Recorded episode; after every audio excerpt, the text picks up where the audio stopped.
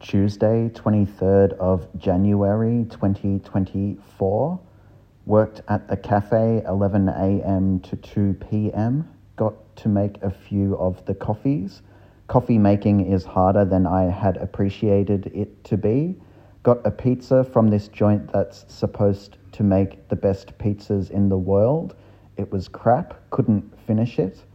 Tended to my plants, walked to the beach and got my ankles in the water, had a bath, laid in front of the fan, mucked around on my phone until after midnight Mood six, energy six, moods fine.